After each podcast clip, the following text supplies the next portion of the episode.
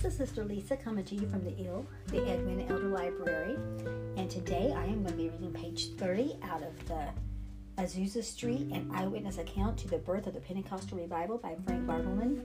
Now, I'm not reading word for word, but I'm using it as a an outline, and um, if I'm prompted in the Spirit to add any of my own personal experiences or spiritual applications or things um, that pertain with the Edwina Elder Library. And what we do is book reviews and promote the name of Jesus and point others to the cross. So today, let's pray a moment before we start. Dear Jesus, we pray that you'll guide us in what words we speak and that you'll help us, Lord Jesus, to edify the body of Christ. That we all work together, God, for your kingdom, further in the kingdom and as Sister Edwina Elder would have us to do, God, study to show ourselves approved before God, workmen that need not to be ashamed, rightly dividing the word of truth, and for us to be dedicated till you come, Lord, and give attendance to reading, to exhortation, to doctrine, that we may exhort one another in the Lord, encourage one another, lift one another up, and in all things to worship you and give you glory and honor Amen. Okay, page 30. In Pasadena, before moving to Los Angeles, I would lie on my bed in the daytime and roll and grow under the burden. At night, I could scarcely sleep for the spirit of prayer. I fasted much, not caring for food while burdened. At one time, I was in soul travail for nearly 24 hours without intermission. It nearly used me up. Prayer literally consumed me. Sometimes I would groan all night in my sleep. Prayer was not formal in those days, it was God breathed. It came upon us and overwhelmed us. We did not work it up. We were gripped with real travail of soul by the Spirit that could no more be shaken off than could the birth pangs of a woman in travail, without doing absolute violence to the Spirit of God. It was real intercession by the Holy Spirit. For several days, I had an, an impression another letter was coming from Evan Roberts. It soon came and read as follows Loughor Wales, November the 14th, 1905. My dear comrade, what can I say that will encourage you in this terrible fight? I find it is a most awful one. Praise God, the kingdom of evil. That praise God, the kingdom of the evil one is being besieged on every side.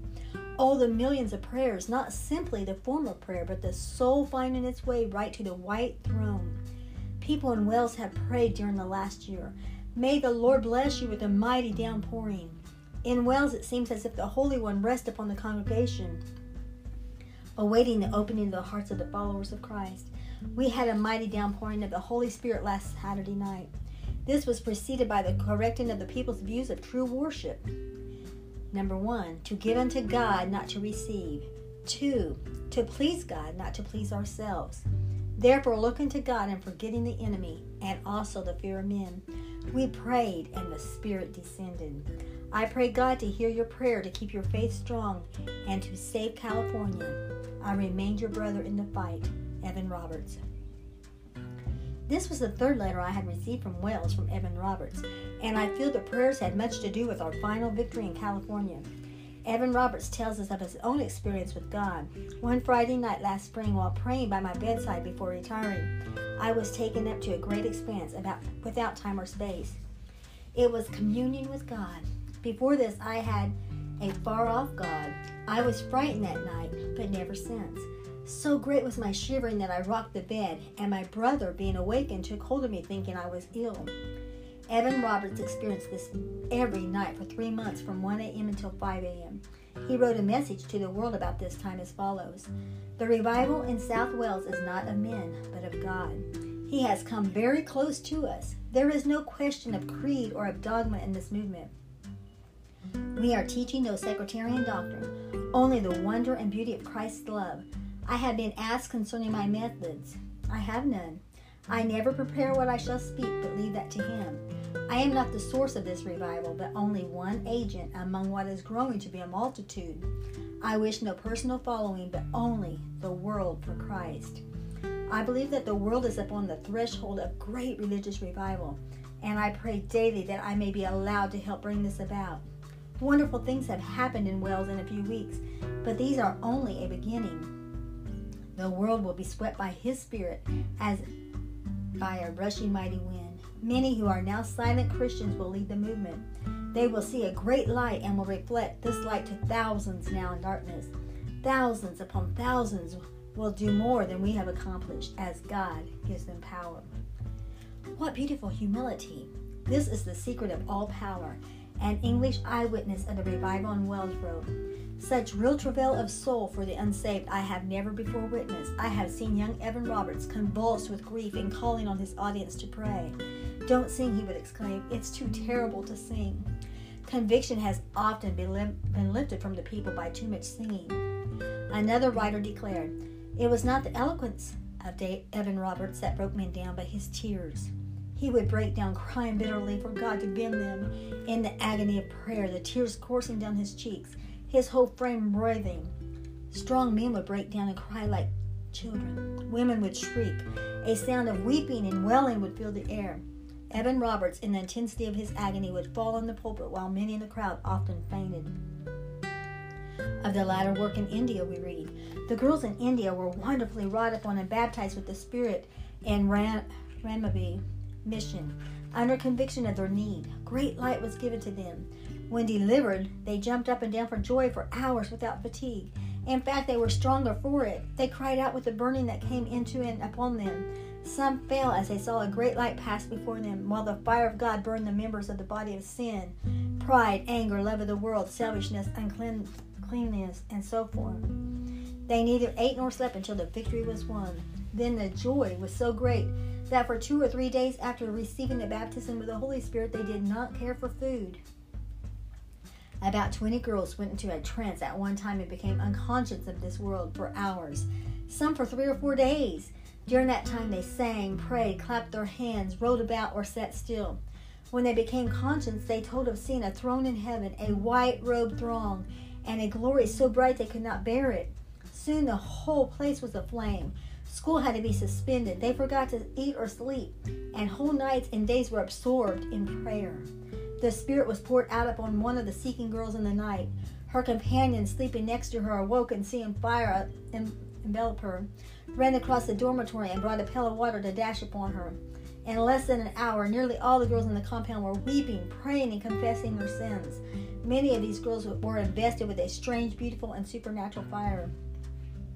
Were invested, yeah. The spontaneous composition of hymns was a curious feature of some of the meetings in other parts of India.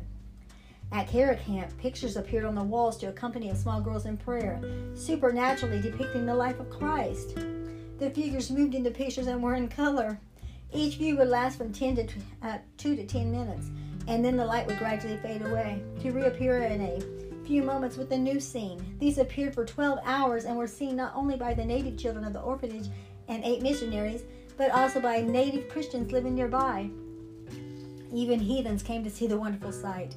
These pictures were all faithfully depicting the Bible narration and were eternal, supernat- entirely supernatural. They had a tremendous effect in breaking up the hard hearts of the heathen. In Wales, colored lights were often seen like balls of fire during the revival there. I kept going day and night to different missions, exhorting believers continually to prayer and faith for the revival. One night at the New Testament church, during a deep spirited prayer in the congregation, the Lord came suddenly so near that we could feel his presence as though he were closing in on us around the edges of the meeting. Two thirds of the people sprang to their feet in alarm, and some ran hurriedly out of the meeting, even leaving their hats behind them, almost scared out of their senses. There was no out of the ordinary demonstration in the natural to cause this fright. It was a supernatural manifestation of his nearness. What would such do if they saw the Lord? That's page 35. It's not the end of it, but I'm going to stop there because I got a couple of thoughts I'd like to add. I know that um, um, my grandma, she went to some country churches, and I know that one summer when I spent the summer with them, we went to several revivals. It was like church every night, different church. Um, we had like services every night at different churches and there was this one country church that I remember they left the windows open and there was like people standing outside the, the windows to be able to hear the sermon. There was so many people. It was just like so many people were so hungry, so hungry to receive from God. And when the offering was passed, I remember people holding money in, inside the window so the person collecting the money could come around to the window to get it. And um, just neat little experiences that happened in my lifetime. Um, and so I know it's still happening today. These awesome supernatural things. Um, my husband and I we went to um, a youth conference, and a youth convention, and there it's like a holy hush came over, and it's like when we're sitting in the in the bleachers, you could see you could see the presence of God sweep over the place. It's like when he as he went around, people just started falling to their feet uh, to their faces. They just started falling to their knees and down. They all started bow, bowing uh, bowing down and weeping, and it just went through. It just went in waves all around the building, and including us. We all we was up higher in the bleachers, and we could see this happen below. But it came up to where we were too, and it's like the Shekinah glory. You hear about it. It was like a cloud. A cloud filled that whole place. The whole place was consumed thousands of young people and um, their workers, you know, and, and the adults too, of course, all felt the presence of God. We were all totally engulfed in that. And oh, we were all had such a desire to take that back to our cities, to our churches. And and sure, it, it just the revival just spreads like that. Just like it did on the day of Pentecost when they were all assembled together in one place the Holy Ghost fell, came like a rushing mighty wind and filled all the house where they were sitting, and appeared unto them like as cloven tongues of fire set on each of them. And they began to speak in other tongues, as the Spirit gave them utterance. And there was people from all these different nations that were speaking and glorifying God in these unlearned languages, languages that they personally did not have the knowledge of. But when it was noised abroad, people started coming around to see what was happening, and they heard people praising God in their languages. It's awesome, supernatural. Serving God is beautiful and it's supernatural. And when we pray and seek His face, the heavens will open. He will reveal things to us. I've never seen, uh, like what they said right there, like colored pictures of um, scenes, Bible scenes. It's like they had movie. They was having movie night without a movie projector, without without the means of having, um, you know, it being played out like if we would watch a YouTube video or something. No, this was supernatural. It's so awesome. That's so awesome to know that. But God, He does speak to us through dreams. He speaks through us through visions. Speak through us through um, songs, hymns, spiritual songs. There's so many different ways the Lord is just wanting to reach whosoever will. He that hath an ear, let them hear what the Spirit is saying to the church, what the Spirit is saying to the bride of Christ.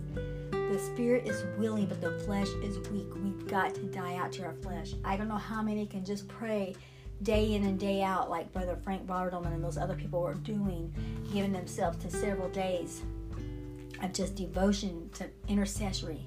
But we all have sometime during the day that we can get alone with God sometime during the day when we can pray and seek His face and let that revival spirit continue. Let that revival spirit continue. Lord, there is needs all, all around us. Men and women all around us are hungry for a move of God. So let's have that Azusa Street revival, no matter where you live, no matter what your home address is, no matter what city, what state. I know we're talking about California because that's where Azusa Street was and in Wales, because that's where revival was. But wherever you're at, United States, Canada, the Philippines, and Ukraine, wherever you are at, the Lord can meet you where you're at. Because He is. He's a God of the universe. He's a God. God so loved the world. To say God so loved California that He gave His only begotten Son to say God so loved Henderson, Tennessee that he gave his only son. God so loved the world, the whole world, the whole gospel to the whole world by the whole church. So let's all do our part. Let's all do whatever God lays upon our heart to see souls won. Read the Bible more, pray more, fast more. Whatever we can do. Where two or three are gathered in His name he will be in the midst. Let's agree on this. Let's pray on this. Let's seek God's face on this. Well, God bless you. You have a wonderful day. Bye bye.